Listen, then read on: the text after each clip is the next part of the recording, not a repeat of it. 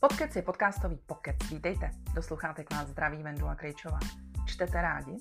A máte rádi knihy, které vás chytnou tak, že je nemůžete odložit? Tak přesně o takové knižce bude to dnešní povídání. Je to příběh, který odstartovala jedna stará rodinná fotografie, kterou autorka našla u své babičky. Neuvěřitelně čtivou formou dokázala zpracovat téma poválečného odsunu Němců z Olomoucka. Kniha vznikala dlouho a je za ní strašně moc mravenčí práce. A čtenáři to ocenili. Ale samozřejmě, že jsme nemluvili jen o psaní, probrali jsme toho spoustu.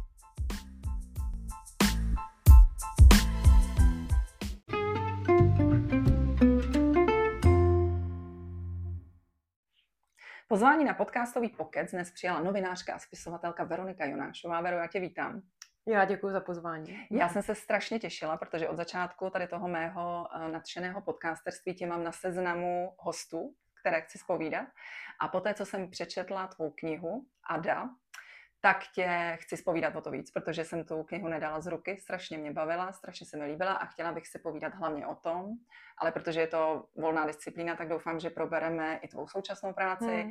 jaké to je žít po boku zahraničního zpravodaje, hmm, protože to je zajímavé téma. manželkou Martina Jonáše, dlouho jste žili v Německu. Doufám, že se dostaneme i na tvůj pobyt v Paříži. Hmm. Tak čím by si chtěla začít? Tak já vím, že mě máš úplně super nastudovanou, že třeba Paříž to je fakt něco, co bylo dávno. A vzpomínám na to ráda. A čím bych chtěla začít? Možná Adou. Já jsem teďka vlastně mm, byla na letní škole žurnalistiky, kde mě oslovil ten šéf a, a taky mi říkal to samé, co ty, že tu Adu nemohu odložit. Pro mě je tohle strašná radost, je to vlastně jako takový největší ocenění. A vůbec bych to teda nečekala. Hmm. A jako píše mi to hodně lidí a je to fakt jako proč by si to nečekala tím tématem, že to téma je přísné? Pojďme možná v kostce říct, já bych nerada prozrazovala ten děj, protože bych chtěla, aby naopak každý ten posluchač, který si to poslechne, tak aby si šel Adu koupit, protože je to knížka, ze které já bych udělala povinnou četbu na gymnáziích pro studenty. Uh, no, nečekala bych to vlastně, protože to byla moje prvotina. Já jsem nevěděla, jak se píše beletrie, byť je to moje pátá knížka, tak beletrie jsem prostě nikdy nepsala a prostě jsem nevěděla úplně jak na to, ale řekla jsem si, že prostě budu poslouchat nějaký svůj vnitřní hlas a že budu hlavně jako prostě mm, upřímná, autentická, že to budu psát tak, jak by mě to bavilo číst a že se tam nebudu dělat žádnou jako moc autocenzuru, že se tam prostě vypíšu i z věcí, které mi přijdou jako důležitý. A vlastně jsem to psala v době, kdy jsem měla jako hodně těžký životní období, protože mi umíral táta a já jsem si prostě říkala, že do toho dám jako všechno, že do toho hmm. dám prostě své emoce. A ono to u té belatry tak je, je to, to prostě trošku jiný. Jo. Ty se musíš jako vcítit do těch postav, jo, a do těch rozhovorů. Je to jako víc emocionálně, když píšeš prostě publicistiku. A já jsem prostě to vsadila na tuhle tu kartu, na tu upřímnost a nějakou autentičnost a, a nějakou emocionalitu. A řekla jsem si, že prostě to napíšu tak a hop nebo trop prostě. A zároveň jsem taky vlastně vsadila na, um, na tu metodu, že prostě půjdu s tím do toho pro mě nejlepšího nakladatelství, což je Argo, který prostě vydává úplně skvělou Super výběrovou literaturu a jako opravdu si vybírám mezi těmi hmm. autorama, jo, a spousta autorů má různé ceny, magnézie, litery a tak a jsou to prostě lidi, kteří já obdivuju. A já jsem si prostě říkala, pokud beletrie, tak já ji chci vydat v Argu. Jako spousta lidí vydává beletrie, dneska v podstatě to není problém, když si na hit, hit uděláš kampaň, tak si vydáš beletrie jako kdykoliv, kdokoliv vlastně ten trh je hodně jako zaplevelený, vychází nám tady 15 tisíc knížek ročně. Takže já a, jsem prostě řekla, ano, tak je to hodně, no. Takže já jsem si prostě řekla, eh, prostě odvážím se, napíšu nějakou ukázkovou kapitolu, pošlu to do Arga, normálně prostě ať to přečte někdo a řekne mi jako jo nebo ne, má to potenciál, nemá. A já takže jsem to fakt udělala, napsala jsem prostě v prosinci vlastně dvě kapitoly, jak bych to já chtěla jako pojímat. A oni se mi ozvali v lednu, prostě já si to do teďka pamatuju, 10. ledna prostě mi napsala paní, jako že se jí to moc líbí. A že určitě bych chtěla, abych to napsala pro Argo. A to jsem měla fakt strašnou radost. To jsem šla v Berlíně po ulici a hmm. říkala jsem, jo, prostě to dopadlo. Takže jsem na tom začala pracovat. Byl to takový můj jako berlínský projekt. No. Ale jako vlastně jsem nečekala, že to bude mít takový úspěch. Jo. Je to, jak říkám, první beletrie. A pro mě obří úspěch bylo to, že se to vyprodalo do dvou měsíců. Jo. To je prostě jako první knížka, která se mi takhle rychle vyprodala a která má dotisk prostě. Hmm. A vlastně jsem dostala jako spoustu pozvánek na různý jako hezký čtení. Jo, třeba jsem s ní byla v Mnichově, což je vlastně uh, město, ze kterého ten příběh částečně pochází. Dokonce do Berlína jsem se vrátila, jo, kde jsem vlastně byla na čtení v květnu v Bertolbergthausu.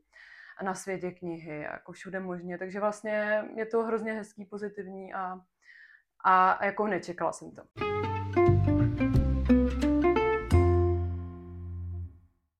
Ono to, ono to tvé psaní a to, že jsi se pustila do toho románu, odstartovala jedna rodinná fotografie. Hmm. Je to fotografie, která je vlastně na přebalu té knížky. Hmm. A, a do jaké míry to mapuje opravdu tvou rodinnou historii, tady ten příběh? No, je to tak jako, hm, řekla bych třeba 50 na 50, nebo možná, možná je tam víc té reality, třeba hmm. dejme tomu 70 na 30. Je to prostě můj rodinný příběh, na který já jsem vlastně narazila. Nikdy v životě by mě nenapadlo, že jako zajímavý téma najdu ve své vlastní rodině. Mně vždycky přišlo, že moje rodina je taková jako obyčejná, jako standardní, úplně konvenční. Řekla bych jako nudná, prostě žádný dramata tam nebyly. Ale věděla jsem, že mám jako sudeto německou historii, což má hodně lidí v Česku. Jako tady přeci jenom žila velká část našich obyvatel, byli prostě Němci, my jsme byli mnohem víc promíchaný. Byla to prostě jako čtvrtina nebo třetina prostě národa, jo. takže je logický, že jako spousta lidí s ním má nějaký má nějaký předky v těch eh, sudeckých, u těch sudeckých Němců, nebo sudeto-německé předky. A já jsem prostě věděla, že to tam mám v té rodině, ale vlastně jsem nikdy nepátrala po tom příběhu a vlastně moje prababička, která by mi k tomu řekla asi nejvíc, tak jako zemřela, když jsem byla dítě a v té době, když jsem byla dítě, tak jsem potom samozřejmě moc nepátrala. No a pak jsem se o to začala zajímat, až jsem byla uh, starší. No a vlastně jedním z takových impulzů, kdy uh, mě to opravdu jako zaujalo, tak to bylo, když jsem vlastně našla fotku mojí praprababičky. Kde jsi ji našla? U mojí babičky. Mojí babičky v Olomouci, no. Ona mi ukazovala staré fotky, já se docela ráda a jako prohrabuju starýma dokumentama, fotkama, jako baví mě to. A tak jsme se spolu tak jako povídali a prostě já jsem narazila tady na tu fotku. A to byla prostě strašně hezká uh, slečna, 19 letá na té fotce. A já jsem si říkala, že to není možné, že ona strašně vypadá jako moje dcera Lara. A my jsme kolikrát si říkali vlastně po kom Lara je, protože ona jako není úplně jako můj manžel ani jako já. A vlastně možná vlastně ty geny přeskočily přes x generací, hmm. protože je strašně podobná ty mojí praprababičce. Jako fakt tvar obličeje, oči, nos. Tak jsem si říkala, že by vlastně bylo zajímavé jako dopátrat víc ten její příběh. No a tohle byl jako prvopočátek toho psaní, ale ještě k tomu jako teda vedla potom strašně dlouhá, klikatá cesta a velkou roli v tom se hrál můj pobyt v Berlíně a taky koronavirová pandemie. Že jsi na to měla čas. nenapsala. Tam mně se hrozně líbilo to, jak ty si vlastně do té knihy dávala i, my jsme tady vlastně neřekli, že se jedná o ten krutý odsun Němců mm-hmm. a tu kapitolu dějin. Já jsem se vlastně až zastyděla, že jak, jak málo jsem toho věděla. Vlastně, že díky té tvý knížce uh, jsem si říkala, že se o tom opravdu nemluví. Je to velká škoda a že si otevřela téma, který pro hodně lidí, hlavně asi mladých, je prostě uh, zavřený. A ty si doplňovala tu svou knihu vlastně dobovými články mm-hmm. z olomouckých listů, mm-hmm. což mi přišlo taky super. Uh, takže se na ní strávila spoustu práce. Řekni, spoustu, byl to rok práce, to, jak, no. to, jak ta práce vypadala, protože si opravdu čerpala prostě z historických pramenů. No, uh, takhle, já jsem to téma úplně neotevřela, vlastně otevřela ho Kateřina Tučková s vyhnáním Gerty a hodně často mi to lidi vždycky říkají, srovnávají nás hmm. dvě i když eh, to vlastně vůbec srovnatelný není, protože ten příběh je jiný, ona se věnovala tomu brněnskému odsunu, a je to vlastně úplně jinak napsané, abych se vůbec jako s Kateřinou Tučkovou jako nesrovnávala. Dokonce jsem tu knížku ani nečetla, abych si podvědomě nedělala Jasně. autocenzuru, jako než jsem hmm. psala Adu. Ale hodně lidí vždycky říká, jo, to je jako tady to vyhnání. Hmm. Uh, ne, já si myslím, že teď je to takový téma, který se hodně otvírá a vlastně pos, poslední rok, dva na tohle téma vyšlo víc knížek. Proč, proč myslíš, že až teď? A hodně lidí se mě na to právě ptá taky hmm. na, těch, eh, na těch eh, čteních, ale i když jsme byli jako v Berlíně vlastně na, na čtení teďka právě s Alicí Horáčkovou, která napsala Rozpůlený dům taky na tohle téma, hmm. zase taky zpracovávala rodinnou historii tak jsme se shodli na tom, že prostě ta společnost tomu musela nějak dospět, že to bylo strašně citlivé, kontroverzní téma. Hodně se to zamlčovalo, samozřejmě za komunismu se o tom vůbec nemluvilo, protože se na těch eh, zvěrstvech často podíleli i eh, lidi z tehdejšího režimu. A to byl třeba příklad toho hodolandského tábora, to vyloženě prostě mělo skončit někde v propadlišti dějin. O tom se prostě nemluvilo, jako ty oběti, které tam zemřely. Já jsem třeba o hodolandském no. táboře slyšela prostě, nebo četla poprvé To mi píše hodně lidí. V té tvé knize, no. jo. A já jsem si říkala, to přece není možný, že, že, že jsem to nevěděla. Jako hrozně, vlastně pro mě bylo to, že se děli takovýhle zvěrstva Němcům na území České republiky jako naprosto něco nového. Tak já jsem o tom, jako o tom se trošku už jako mluvilo, hmm. že to hmm. nebylo úplně nový, to téma, co se dělo vlastně po odsunu sudeckých Němců a že to nebylo úplně jako spravedlivé a že to nebylo vlastně ten princip kolektivní viny asi ta správná cesta. Ale uh, zrovna o tom hodolanském táboře se prostě nevědělo. Vůbec se o tom nevědělo a prostě to mělo jako zůstat jako zamlčená historie.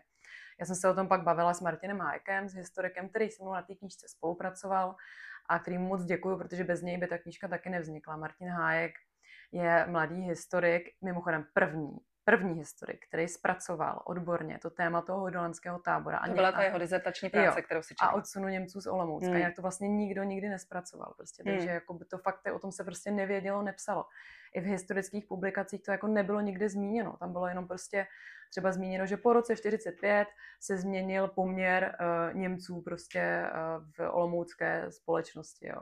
A takovýhle, jako tam byly vlastně obecné uh, věci, ale vůbec se nemluvilo o tom, že byl nějaký hodolanský tábor, že se tam vraždili lidi, že tam umírali celé vesnice, že se tam vraždili děti a tak dál prostě. Takže on to zpracoval a on se dal tu mravenčí práci, že jel do Mnichova, do těch archivů, a všechno to tam prostě vytahal, oskenoval, věnoval tomu uh, jako vlastně roky badatelské práce, bez který já bych to vlastně nenapsala, tu knížku. Hmm. A jenom když to jako dovysvětlím, já jsem věděla jako nějakou kostru toho příběhu od mojí babičky, ale nevěděla jsem podrobnosti. Babička jako vlastně toho moc nevěděla. Věděla, o, někde umřel ten můj dědeček a no a nevím kdy, vlastně kde, že jo, pořádně jako vlastně neměla jako žádný vlastně konkrétní informace. Já jsem neměla žádný záchytný body. A když jsem se to googlila, jako už když jsem se o ten příběh zajímala jako dřív, tak jsem se to dala jako klasicky, že jo, novináři do Google, že jo, a co mi jako vypadne, tak mi nikdy nic nevypadlo prostě. No a teď, když jsem se o to začala zajímat vlastně po druhé a ocitla jsem se v Berlíně za covidu, tak jsem to zkusila znova. A prostě jsem si zadala jako hodolandský eh, tábor, odsun Němců z Olomouce. Vypadla mi tady dizertačka toho Martina Hájka. A já jsem si říkala, já mám ráda takový jako, občas takový jako znamení, jsem si řekla pro sebe, tak já mu napíšu Martinovi Hajkovi a když, se, když, nebo když na něm vygooglím nějaký, když na něj vygooglím nějaký přímý kontakt, tak to bude znamení, že bych se do toho měla třeba pustit.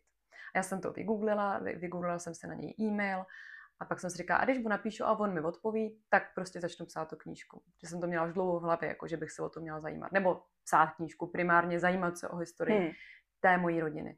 A já jsem mu napsala a vlastně on mi ještě ten den odpověděl, že je strašně rád, že se o to někdo zajímá a že si spolu zaskypujeme a vlastně se mnou na tom začala spolupracovat. A on Jak ta spolupráce vypadala? Ty jsi, um, ty jsi se ho vyptávala nebo doporučil ti nějaké prameny, odkud čerpat, nebo kde jsi třeba našla ty články z těch olomouckých listů? Ty jsou normálně dostupné? To jsou od něj právě. To, to je právě od něj. to jsou skenované články. Hmm.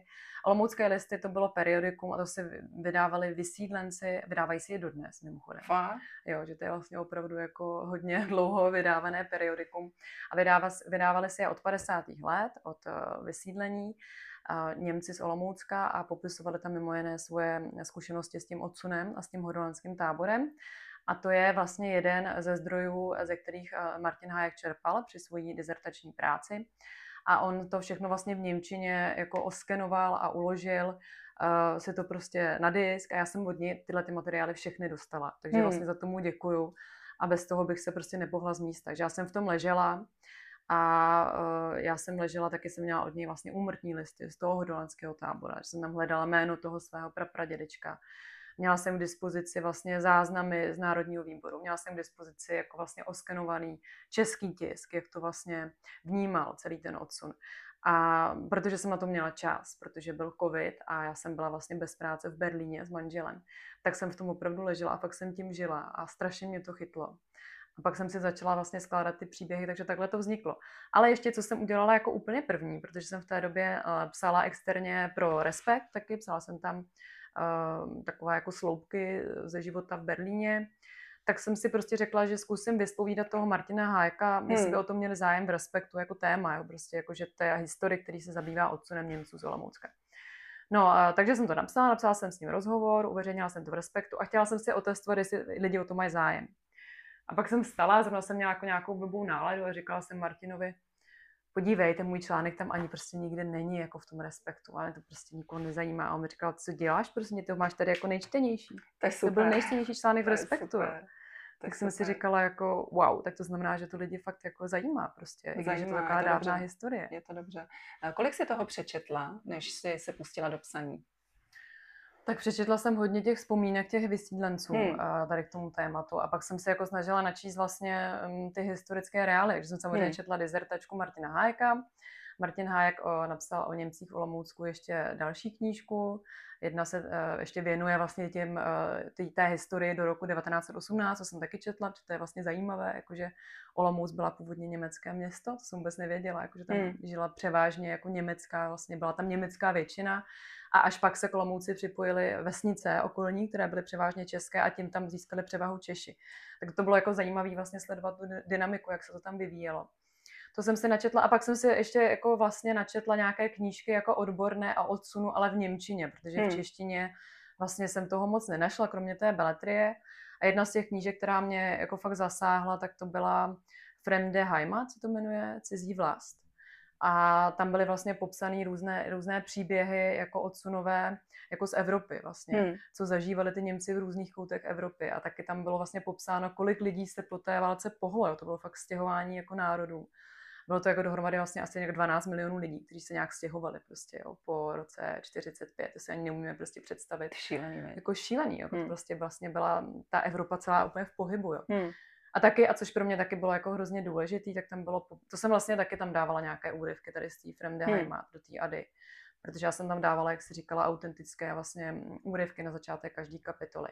Tak tam vlastně bylo taky popsaný, jako jak vlastně strašně s těma mm, Němcema bylo jednak jako zacházeno v průběhu toho odsunu, že třeba z Polska se odsouvali jako v dobyčích vagonech, prostě v mrazu, prostě, takže jako přijeli třeba ty uh, odsunové vlastně skupiny vlastně jako plné jako pomrzných lidí, no, že tam prostě jako uh, jako prostě umírali těhotné a rodili tam někde prostě Hmm. v těch uh, vagónech zmrzlých a tak, že to bylo jako fakt jako katastrofální, že dokonce potom mez, mezinárodní vlastně organizace, organizace Červený kříž vlastně uh, jako vydala nějaký prohlášení, že prostě se nebudou přijímat na území Německa ty odsunutý Němci třeba z Polska, jako pokud přijedou v takovémhle stavu a pokud přijedou v nevytopených vagonech, že to vlastně pak Hmm. zakázali, ale že to bylo fakt jako hrozný a katastrofální, že se o tom vlastně nemluví. Ti Němci, eh, kteří byli odsunutí z jiných území eh, do Německa, tak tam vůbec nebyli vítaní. Oni byli vlastně braní jako nějaký cizopasníci tom zničeném poválečném Německu, že vlastně berou těm lidem práci a byli, bylo na ně nahlíženo jako prostě fakt jako na imigranty, jako že To nějaký mě taky horší Němce. teda prostě, překvapilo na té, to jsem taky vlastně četla No. poprvé až v té tvý knize, jak oni byli vnímaní. Eh, Než půjdeme na další témata, tak ještě bych, jak jsem říkala, tak bych tady nechtěla moc prozrazovat, ale přišlo mi, že vlastně ta šílenost té doby byla neuvěřitelně vykreslená na tom osudu té Ingrid, Hmm. vlastně jedné z postav v té tvé knížce. Hmm. Tak možná, aby jsme třeba ty čtenáře ještě víc nalákali, tak eh, to, to teda byl příběh, já mám pocit, že několikrát jsem jako slzela u té knížky. To vlastně bylo um, jediný, kdy jsem ji odložila, kdy Jo. prostě um, se mi vehnaly slzy do očí. Jako bylo mi to, um, hrozně mě to zasáhlo. Tak pojďme v kostce Hmm. říct příběh té Ingrid a do jaké míry si třeba ten její příběh vyhledala, nebo ten Hmm. si vymyslela? No takhle, eh, je to tak, že opravdu některé ty příběhy eh, jsou reální. To jsou Hmm. vlastně tři typy postav v té knize. Některé jsou reálné a jsou vlastně jakoby to lidi z mojí rodiny, jejichž příběhy jsem znala. Některé mají reálný základ a jsou jako domyšlené a některé postavy tam mám vymyšlené. Ale eh, vycházela jsem vlastně ze skutečných událostí, jako z toho tábora hodolandského, Hmm. který, co, co popisovali ty pamětníci. Takže vlastně to, co se dělo v tom hodolandském táboře, co popisují v té knize, tak to se skutečně stalo, jako že tam třeba byla jako poprava jednoho z těch eh, Němců, prostě veřejná, na kterou se museli dívat i děti. Jo. Tak to je třeba jako situace, na kterou se hodně, na které se hodně lidí jako uh, shodlo, nebo způsoby mučení a tak. A ta Ingrid byla jako lékařka, která tím táborem prošla. A která potom sepsala vlastně uh, svoje vzpomínky na ten tábor a fungovala tam jako lékařka. A bylo to jako jeden z nejsilnějších jako uh, vzpomínkových textů, který já jsem vlastně hmm. četla, když jsem uh, se tím probírala. Protože ona tam vlastně popisovala, v jakém stavu byli ty lidi. Popisovala tam, co vlastně všechno léčila a jako bylo to opravdu jako strašně smutný a srdce rvoucí. Popisovala tam způsoby mučení, popisovala tam vlastně vyvraždění celého domova důchodců, což je taky jako německého domova důchodců, který tam navezli a prostě tam všechny odstřelili uh, přímo v těch hodolanech. A to je taky událost, na které, na které se shodují jako víc svědectví, že i historici to berou, jako že se to opravdu jako skutečně stalo. I když už nemáme žádné uh, vlastně prameny, o které se opřít, máme jenom ty vzpomínky těch přeživších. Takže tohle je vlastně jako reálná doktorka, ale já jsem si domyslela ten její příběh. Hmm. Jako to, co zažilo, to, co zažila, je reálné, ale ten její příběh je domyšlený. A je pravda, že hodně lidí mi řeklo, že se jich to dotklo a že je vlastně ta Ingrid, ta její postava moc bavila, že jsi, hmm, nejseš jako první, kdo mi to říká, tak to mě jako hmm. hrozně těší, ale je to vlastně takový jako pelmel, že něco je tam jako inspirace, hmm co se zase stalo někomu jinému, ale v jiné situace a něco je tam jako domyšlený a je to vlastně jako fiktivní postava do značné míry. Ty jsi na Olomoucku, eh, ty jsi strávila v Olomouci přímo dětství, je to tak? No já jsem se narodila v Olomouci, hmm. byť vlastně jsem vyrůstala v Čechách potom, takže nemám olomoucký přízvuk. Ani když tam přijedu, tak všichni poznají, že jsem jako z Prahy. ale to, ale já jsem tam trávila vlastně hodně velkou část útlýho dětství, protože jsem se narodila v době, kdy mý rodiče studovali a mě vlastně vychovávala nebo hlídala hodně nebo i do nějaký míry vychovávala moje babička a moje prababička vlastně. Moje babička byla učitelka, takže přes den byla jako ve škole. A takže já jsem trávila jako to nejúplejší dětství, jako zhruba třeba do tří let, u svojí prababičky. A to byla vlastně Němka. A já jsem vlastně, vždycky se mě hodně lidí ptá, a jak to, že teda ty máš příbuzní jako uh, sudecký Němce, když nebyli odsunutý, jako, jak to, že jako teda nebyli odsunutý? Tak to je taky ještě jako zajímavá věc, možná vysvětlím na příkladu té mojí prababičky. Hmm. Moje prababička byla teda Němka, ale vzala si Čecha. A pokud si žena vzala Čecha, tak, tak byla braná jako Češka. Hmm. Podle muže se brala hmm. národnost té rodiny nebo těch hmm. partnerů. Hmm. No a moje babička teda, nebo prababička se o mě tak jako mě tam hlídala, hodně mi zpívala v Němčině, recitovala se mnou. A i jsem tam pamatuju vlastně jednu scénu, kdy za náma přijel ten její vlastně odsunutý bratr, který byl odsunutý do Bavorska, jako většina teda odsunutých skončila v Bavorsku, tak on žil u Mnichova tak si pamatuju, že jsem byla fakt malinká, mi bylo přes jako dva roky nebo dva a půl roku, že mě učila prostě ten německý pozdrav, jako hmm. Grüß Gott, onkel und tante. Pamatuju se, jak to pro mě bylo strašně složitý, jsem si říkala, že to nemůžu nikdy v životě naučit, protože jako mi to přišlo hrozně jako těžký ta Němčina už tenkrát. A to jsem nevěděla, že tam jednou skončím a budu se německy vlastně dobrovolně učit a nakonec budu německy vlastně docela solidně mluvit, jako to by mě nenapadlo. To je neuvěřitelný, no. jak ten osud funguje. No, to vždycky říká moje máma, že se mě jako přitáhla, ano. ta moje jako rodina, že jo, nějakým způsobem, jo, protože já jsem fakt nikdy netoužila potom žít v Německu. A, a nikdy jsem k tomu ani neměla úplně vztah, a to se samozřejmě po dvou pobytech v Berlíně dost zásadně změnilo. Hmm. Ty jsi se taky vydávala na místa, ty jsi se taky vydávala na místa, o kterých si psala, třeba jsi se snažila dohledat eh, ten hodolandský tábor. A mně přišlo zajímavý, že, a pak už jdeme od knížky, uh-huh. ať si každý přečte, eh, že si vlastně tam našla nějakou pamětní desku, kde byl nápis v češtině mm-hmm. i v mhm. němčině a ty nápisy se lišily. Mm-hmm. Jo, to je vlastně jakoby jediná upomínka na ten hodolandský hmm. tábor, mm. uh, tak je tahle ta pamětní deska, která se nachází eh, na jednom takovém poměrně zastrčeném hřbitově v Olomouci. A jsou tam jako dva různé texty. A je jiný texty v Němčině, jiný texty v češtině. Jako, a, a vlastně v tom českém textu se vůbec nemluví o tom, že tam byl nějaký tábor. Prostě. Hmm. Tam prostě nepadlo ani to slovo tábor. Tohle mě přijde neskutečný. Jo, tam eh, je ta, ta, ta pamětní deska má upomínat na oběti. A v Němčině tam píšou oběti hodolandského tábora, kterých bylo nejméně 500. Ono jich ve skutečnosti bylo 2000 asi se udává, ale jako nejméně teda 500 je doložených podle umrtních listů.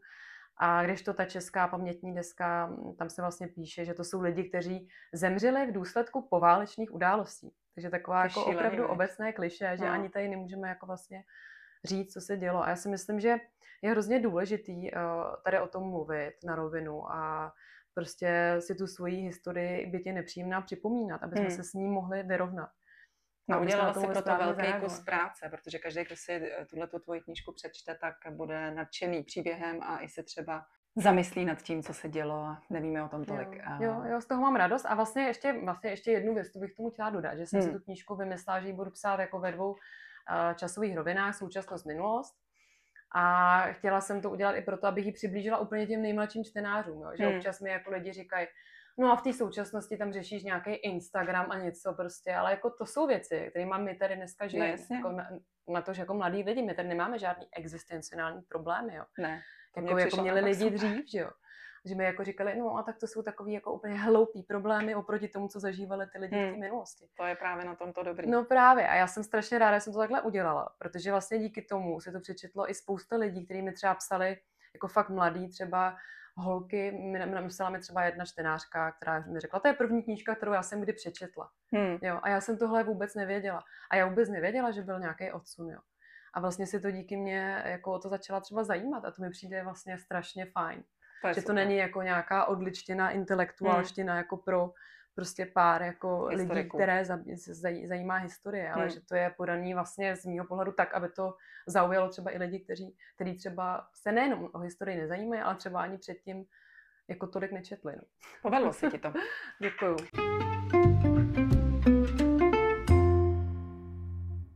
Eh, já jsem byla tvoje čtenářka, už když jsi psala pro pátek lidových novin. Jo. A dokonce si pamatuju, Dokonce si pamatuju uh, tvůj článek, vy jste tam měli takovou nějakou rubriku na vlastní kůži, nebo jo, něco takového. A to bylo strašně populární tenkrát. A ty jsi no. si zkoušela práci televizní reportérky. No, a tak jsem se dostala do televize. Víš? A tak si se dostala do České televize, kde se vlastně naše cesty protly a od té doby se známe, už je to, to se tady bavíme, co to bude 20 let zpátky. No, je to hrozně, je to strašně dávno a vlastně, jo, jako vlastně tady to reportáž, kterou jsem psala pro Lidovky, tak ta eh, stála opravdu za mým příchodem do české televize. Jo, jinak tady ty reportáže na vlastní kůži, to bylo vlastně strašně populární v té době. a mě to hrozně bavilo. A a já musím říct, že mě pak třeba lidi poznávali, jsme tam měli fotky hmm. že, v tom magazínu a ten magazín měl úplně jiný náklady, než jsou teď. Poslouchej, já jsem tě znala, aniž bych eh, tě no. ještě znala osobně, no. že jo? protože když jsi tam prostě eh, prošla po chodbě, já jsem říkala, hele, Veronika, ty jo, tehdy se jmenovala Švihelová. No jo, jo. jo. No a eh, já, v České televizi si zůstala 10 let. No já myslím, že dohromady třeba 15. 15. Jako, když, to, když to spočítám, já jsem tam vlastně byla externě jako docela dlouho. Pak jsem byla třeba asi 10 let zaměstnaná, mezi tím jsem byla i dvakrát na mateřský, dvakrát v Berlíně, že jo? A, a pak jsem vlastně ale ještě pro českou televizi hodně věcí dělala externě, mimo jiné právě z Berlína, z toho hmm. druhého pobytu, tak jsem třeba 13. komnaty jo, moderovala, psala k tomu scénáře, jezdila jsem vždycky do Česka, jako se to natočit, nebo nějaký gejzí, reportáže pro publicistiku. Takže jsem toho hodně dělala vlastně potom i jako externě. Už jsme to tady naznačili, kdyby to snad eh, někdo nevěděl, tak Česká televize eh, tam si našla i svého muže, Martina Jonáše, ano. výborného novináře, který právě působil jako zpravodaj České televize v Berlíně a to jsou ty pobyty, hmm. které hmm. zmiňuješ. Jaké to bylo pro tebe, jako pro úspěšnou ženu, která už měla nějakou kariéru vybudovanou, se všeho vzdát a odjet po boku svého muže do cizí země. No bylo to těžký, protože já jsem vlastně už nechtěla žít v zahraničí. Já jsem se to splnila, ty jste tady zmiňovala tu Paříž. Paříž. Tak to byl vždycky můj sen. Já jsem vždycky chtěla žít v Paříži, já jsem prostě frankofil a francouzštinu jsem se učila od třetí třídy a mám prostě strašně ráda francouzštinu. Tak proto jsem žila v Německu, že jo? To jsou takový životní paradoxy. A já jsem vlastně se to splnila, rok jsem tam studovala a pak jsem se vrátila, nastoupila jsem vlastně na, na, na plný úvazek do České televize jako reportérka. A věděla jsem, že už jako do zahraničí jako nepojedu, že to není jako že žádný můj sen, že už to mám jako očkrtnutý. No a pak jsem se uh, zamilovala do Martina a vzali jsme se, že jo, měli jsme vlastně děti a já jsem věděla, že pro něj, jako pro všechny uh, zahraniční reportéry je takový vrchol vlastně kariérní jet prostě na, na ten post. post a vím, že mě to trochu děsilo už vlastně od první chvíle, co jsem s ním jako byla, že jsem si říkala, jo, a to asi někdy jako přijde. To přijde. Prostě, jo. Hmm. A teď ono je otázka, jako kdy ta nabídka přijde. Jako spousta lidí tam jede, že jo, a pak třeba jako mají tam děti, že ta žena je tam na mateřský prostě. Hmm. Což myslím, že je takový jako fajn, efektivně využitý čas tady toho postu, pokud jsi tam v roli manželky. Ale u nás my jsme na to měli fakt smůlu, že ta nabídka přišla jako v nejméně vhodnou dobu. Já jsem se vlastně vracela po mateřský dovolený do práce do české televize. Pamatuju si to jako teď, já jsem nastoupila do ekonomiky A dělala jsem tam vlastně takový jako strašně zajímavý, jako právě ekonomický, biznisový rozhovory. Nejvyšší patro se to jmenovalo, hrozně mě to bavilo, užívala jsem si to. A uh, po měsíci vlastně, když jsem zrovna byla na takovém rozhovoru, natáčela jsem, tak mi volal Martin. Nadšený. Jo, no jako ne, on mi řekl, rozhodni si to ty. On říkal, dostal jsem tuhle nabídku, rozhodni si to ty. To by málo který chlap udělal. Jo, on mi to udělal takhle i potom, když dostal nabídku do Ameriky, což je úplně hmm. jako vrchol a to jsem teda já potom odmítla. A bylo to strašně těžký. Jako je to vlastně jako fajn, velkorysý na jednu stranu a na druhou stranu jako strašně těžký, protože ty bereš tu zodpovědnost za celou tu rodinu, i za jeho hmm. kariéru prostě, jo. A já jsem věděla, že on strašně chce a já, pro mě jako nebylo absolutně žádný rozhodování, já jsem věděla, že tam prostě jet musí, ale mně se tam samozřejmě nechtělo, takže jsme prostě jako řešili, jak to udělat. No, jako nedoporučuju to vlastně nikomu, není to úplně pro, pro rodinu vlastně ideální situace, pokud jako ta manželka chce pracovat nebo ten partner a tak jako ten život v tom zahraničí je prostě strašně těžký, protože ty se prostě musíš opravdu, jeden se prostě musí zdát všeho. Hmm. Jo, jeden musí takzvaně jako z kola ven v úzovkách prostě a chvilku zatnout zuby prostě. No a já jsem teda zkoušela i takový model, že jsem nejdřív teda zůstala se synem v Česku a on byl malinký, byl mu dva roky, do toho jsem pracovala a Martin jel teda jakoby napřed na ten post do Berlína, takže jsme žili takhle odděleně, viděli Jak jsme dlouho? se o víkendech. To vůbec nevím, že jste tam neodjeli. No já jsem začátku. teďka počítala, že vlastně uh, on byl v zahraničí dohromady necelých 8 let, já jsem tam s ním byla vlastně 6, a, takže hmm. jsem dohromady vlastně, ještě spočítám, tak jsme byli jako rok a 10 měsíců od sebe. Jo, a už mi do toho nešla. Hmm. Na začátku, ale pak i v průběhu. Já jsem se pak třeba zase vracela dřív, jako s dětma kvůli škole. A pak zase jsem tam odjížděla později a pak zase jsem se vracela dřív. Takže tak jako to bylo takový, že ve výsledku to hodilo tu sumu roka 10 měsíců. No. My si užíváme toho normálního jako vlastně života prostě rodinního.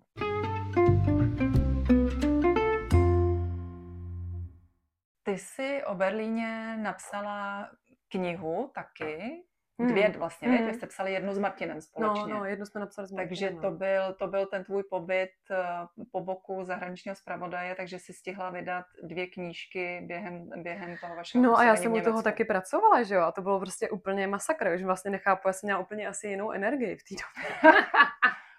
Protože já jsem jako, já jsem vlastně, když bylo tomu Krištůvku ty dva roky, tak já jsem nechtěla jako úplně odejít z práce a jít hmm. si jako sednout jako domů prostě, jo, to je jako, fakt není něco, po čem by, já jsem byla relativně že mladá, mě bylo 27 v té době, nebo 28, hmm. prostě já jsem měla jako brzo Krištofa, tak jako to není nic, po čem bych jako toužila, jako tam jako někde plíst prostě svetry a nakupovat, jo, fakt jako ne. Takže jsem si domluvila vlastně v české televizi, že jsem mm, změnila jako pozici jako hodně. Já jsem šla vlastně uh, z ekonomické reportérky jakoby na moderátorku, ale takový to úplně jako nejvíc jako začátečník, co můžeš dělat, takže jsem dělala dopravu prostě. Jo. a vlastně, jo, abych úplně neodešla z práce, abych hmm. jako měla, byla trochu v kontaktu s televizí. A vlastně jsem přejížděla z toho Berlína a měla jsem 10 služeb měsíčně, no. Takhle jsem to dělala rok a půl, no. A pak jsem dostala k tomu víkendové zprávy, takže jsem dělala jako dva víkendy zprávy a k tomu jsem měla nabalenou tu dopravu vždycky nějak. Že jsem tam vždycky jako takhle dvakrát měsíčně přejela. Jo. A do toho jsem vlastně převážela toho Krištofa, protože Martin by se o něj nebyl schopný tam starat jako při tom vytížení, který je extrémní. No, takže, takže jsme byli takhle hodně na cestách, no, takže jako cestu Praha-Berlín to znám no, úplně z paměti jako každý kámen u cesty de facto. A ještě bych se ráda dostala, kdy jsi teda točila ty dokumenty? To bylo taky v době, kdy jsi, kdy jsi byla v Berlíně? Jo, jo, taky na dálku, no. Taky na eh, dálku. Máma v base? Hmm, s mámou v base a máma z basy. Máma z basy. Protože to jsem se Což zase... taky bylo teda téma. No jo, jo, jako, jako to taky docela jako rezonovalo. No. Hmm. Já jsem si vždycky chtěla natočit nějaký jako delší dokument. Mně se hrozně líbí časozběry, to je takový můj koníček. No jak jsi přišla na mámy v base?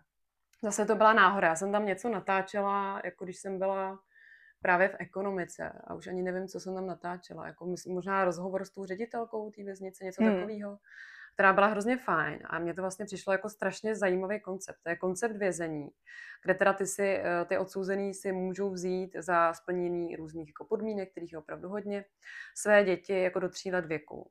A musí mít vlastně i tresty tak, aby odcházeli s těma dětmi. Jasně. A to vězení stojí na myšlence jako motivace těch odsouzených k lepšímu životu mateřskou láskou což mi přišlo jako vlastně super, že vlastně je tady nějaké něco takového existuje vězení, kde se hmm. motivuješ hmm. k lepšímu životu posílením té mateřské lásky nebo těch vazeb že, mezi matkou a dítětem. A já vlastně v té době se mi narodil ten eh, Krištof, nebo byl malý, jako měla jsem vlastně první dítě, tak mě to hodně jako zajímalo, jak tě jako změní dítě a jestli se změní tvůj život a jak moc to změní tvůj život, jo.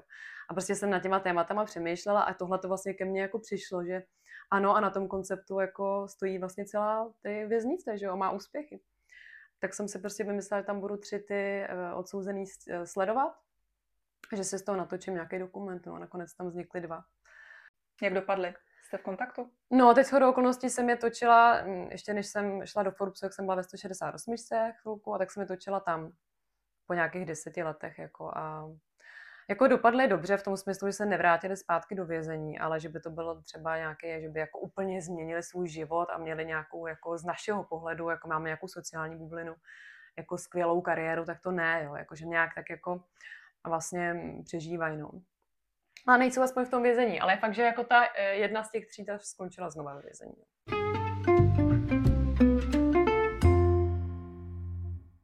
Ten pobyt v tom Německu ještě, jo, bychom se k tomu vrátili, ten je těžký nejen pro manželky zpravodajů, ale i pro děti. No. Jak to zvládly vaše děti? No, uh, já si myslím, že čím jsou děti mladší, tím je to lepší. Hmm. Takže myslíš, že ty vaše to chytlo v relativně jako dobrým věku? No my jsme tam byli vlastně dvakrát. My jsme tam byli uh, 2012 až 2015 a pak vlastně 2019 až 2022, myslím. A, a to a mm, já jsem vlastně zažila jako na příkladu mýho syna, ten tam byl jako ve školkovém věku a tomu bylo úplně jedno. Já si myslím, že do 6 let, jako pokud někdo chce zkusit žít v zahraničí, je ideální doba jo. s těma dětma. Pak už se to láme s tou školou, už je to složitější. No a pak jako v tom druhém pobytu jsme ho tam vlastně vezli, tomu bylo 10 a to už fakt nechtěl. Jako, to už jako, nechtěl. jako, jo. A to nám hodně lidí říkalo, jako 10 je taková hranice, kdy ještě to dítě lze přestěhovat. Jo. A to on teda nechtěl, už tady měl kamarády, už to bylo jako blbý. No. A vlastně nám do toho potom spadnul ten covid, takže to bylo takový docela složitý období obecně pro děti, na to, že teda v cizí zemi. Uh, takže on to tam vlastně jako si úplně neužil ten pobyt. Byť si myslím, že to pro něj bylo jako strašně dobrý do budoucna, má skvělou Němčinu, byl tam na gymnáziu půl roku taky. A vlastně já si myslím, že je dobrý vykouknout tady z toho českého světa a i vzdělávacího systému.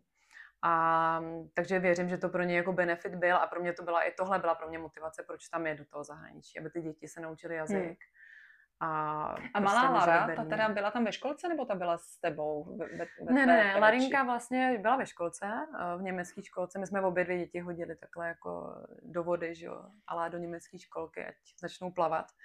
A vlastně po dvou měsících de facto se neumě, naučili vlastně základy toho jazyka. Jako u těch dětí to jde hrozně rychle, jako to jim fakt můžeme závidět. Jo. Hmm. Prostě v obě moje děti mluví německy, takže nepozná, že nejsou Němci, prostě nemají přízvuk. To u dospělých lidí nikdy tak není.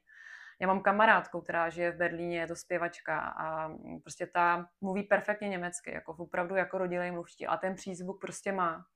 A vždycky ho bude mít. A hm, dokonce v covidu, v covidu byla na nějakém kurzu Akcent Frei Deutsch, jako, že se naučí jako bez akcentu mluvit. A prostě jako jsme dospěli k, eh, k názoru, že to jako není reálné.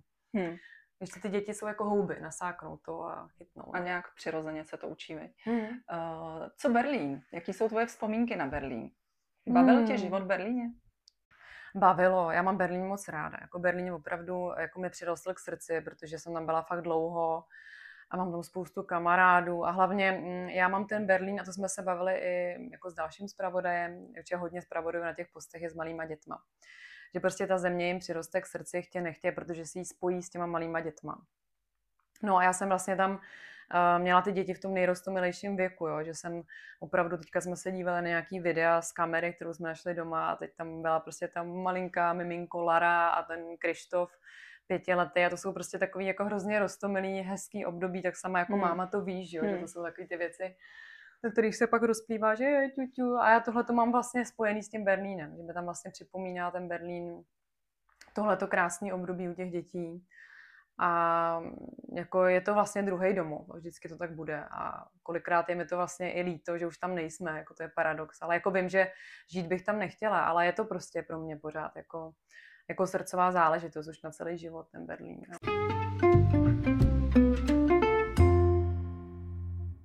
Ještě bych se ráda dostala k tvým třináctým komnatám. Změň některé, eh, které si Mhm. natáčela s kým a jak vypadá ten proces? Já si vždycky říkám, eh, jestli máš nějaký blízký vztah k tomu člověku, kterého spovídáš, protože to asi není tak, že by ti ho Iveta Mm. Toušlová Mm. přidělila na to s ním třináctou komnatu, ale Mm. musíš přijít ty sama s někým, kdo tebe zajímá, Mm. nějakým způsobem ho znáš a dovedeš ho otevřít Mm. pro ty diváky.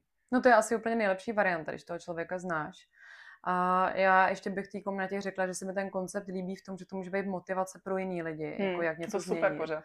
Mně se to moc líbí a že to neberu jako, jako paparaci pořád, že se někomu jakoby hrabeš soukromí, ale že prostě otvíráš nějaký téma, který je společensky důležitý a že někdo se na to může podívat a říct si, jo, tak on to zvládl, já to taky zvládnu, prostě překonat.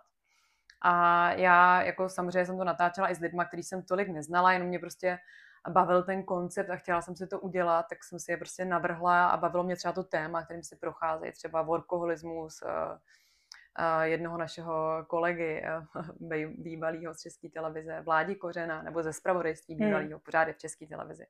Tak vlastně o tom jsem třeba s ním točila komnatu. Takže není to tak, že bych se s Vládě uznala, ale jako ten workoholismus a to, čím si procházím, přišlo strašně jako zajímavý a hrozně přenosný. jo, Že si, by se na to lidi podle mě měli dávat pozor obecně. A mm, ale je taková jako moje nejsrd, nejsrd, nejvíc srdcovka z těch komnat. Bylo, co jsem točila právě v Berlíně a s Martinou Bartou, to je jazzová zpěvačka, to je tak, jak jsem ti tady zmiňovala, že S tím akcentem. chodila na akcent Freie Deutsch, že se na mě nebude zlobit. A já jsem se s ní vlastně v Berlíně hrozně zkamarádila, jako fakt jsme si přirostli k srdci, protože jsme tam jako skončili vlastně obě dvě izolovaný během toho covidu. A hodně jsme se vlastně jako začali přátelit a dělali jsme si takový, jako, že fakt se tam nedalo nic dělat. To bylo hrozně zajímavé. Během toho covidu najednou ten Berlín, ta obrovská metropola, prostě furt jako zavalená lidma, byla prázdná. Ty jsi šla třeba na nádraží, eh, to je vlastně kousek od toho berlínského bytu. To je jedno z největších jako nádraží v Evropě, kde vždycky prostě je strašně moc lidí hluku a teď tam nejezdily vlaky prostě. A jenom skřípaly prostě, tam ty koleje jako skřípají v tom klidu, prostě to bylo taky až děsivý. A já jsem v tomhle období tam vlastně byla s tou Martinou a jediné, co se dalo dělat, bylo prostě chodit třeba po Berlíně, prostě, že byly zavřený všechny podniky Hmm. a tak. Nebo se dělat pikniky, nebo se zvát na jídlo. Takže my jsme se takhle jako vlastně dělali hezký, že jsme se třeba zvali právě na obědy a můj Krištof taky nebyl ve škole, jak jsme ho brali sebou. A byli jsme tam taková jako parta a tu s tou jsem se jako hodně vlastně zpřátelila. A Martina má za sebou jako zajímavý příběh, že překonala vlastně anorexii, opravdu byla jako Hmm. na pokraji smrti, měla jako prostě kolem 35 kilo, ležela tady prostě na psychiatrii. A mm, pak změnila prostě život a právě ten Berlín pro ní byl odrazový můstek k novému životu a tam se vlastně jako de facto jako finálně vyléčila, uzdravila. No a o tomhle jsme spolu mluvili a ona vlastně o tom mluvila takhle otevřeně poprvé, jakoby s někým, že by to s někým natáčela a byla to hrozně hezká komnata, jako z mýho pohledu, no.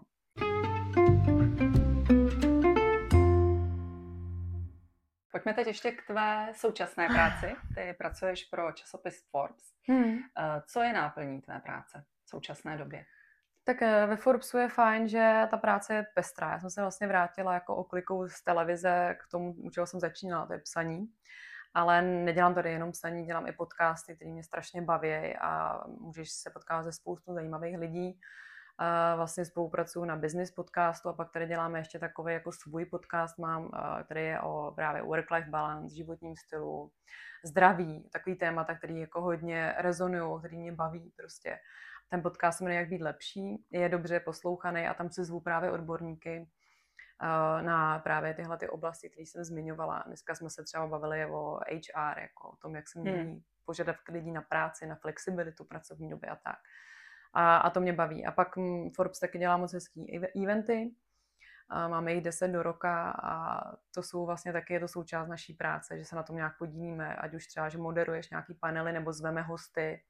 A to je něco, co mě taky jako moc baví. A jinak mě Který Forbes- zajímavý si třeba dělala v poslední době? tak teď jsem třeba na Forbes eh, Women Summitu, což je hrozně hezký koncept, jakože to je vlastně mm, summit, který má nějak podporovat ženy ve společnosti, což si myslím, že je v Česku pořád třeba, i když to srovnám třeba s tím Německem právě. A tam jsem dělala rozhovor, třeba který byl pro mě, vlastně to je nebiznisový rozhovor, který skončil na obálce Forbesu Aha, protože se tak líbil mýmu šéfovi, že říkal, jako tohle je prostě něco, co já tam chci mít, protože to bylo přesně, já mám ráda jako upřímný rozhovory, autentický lidi, a autentický psaní a autentický vyjadřování. Jo. A, a tohle to bylo, to bylo s Pavlínou Němcovou, hmm. to je naše vlastně bývalá top modelka, eh, která zase taky natočila 13. komnatu, mimochodem já jsem na ní koukala, když jsem se připravovala ten rozhovor. A ona vlastně bojovala o syna, protože hmm. měla uh, syna s francouzem a ten ho vlastně vzal k sobě jako do péče a ona ho mohla vidět jenom jednou snad na víkend, za jednou za 14 dnů. Strašně dlouho se o něj vlastně soudila a to je jako hrozně milá, sympatická prostě uh, osoba, která byla jako strašně fajn a byla hrozně upřímná ke mně. A taky jsme se bavili vlastně o tom životě v zahraničí obecně a tak. A to teda skončilo na obálce Forbesu, takže to byl jako cover rozhovor a pak jsem ji tam měla vlastně v panelu na, na tom Women Summitu. No a pak jsem tam měla právě eh, panel Holky z basy, zase znova otevřeli téma. Vidíš, jak se to vrací. No, takže se to ke mně tak jako vrátilo a to se taky jako lidem líbilo a bylo to fajn. Takže mně se líbí, že nemusím dělat, jako mě baví ty biznesové témata. Jako fakt se setkáváš s zajímavými lidmi, kteří něco dokázali. Je to taková pozitivní, in, inspirující vlastně novinařina. Ale mě baví i ty nebiznesové věci. Jako.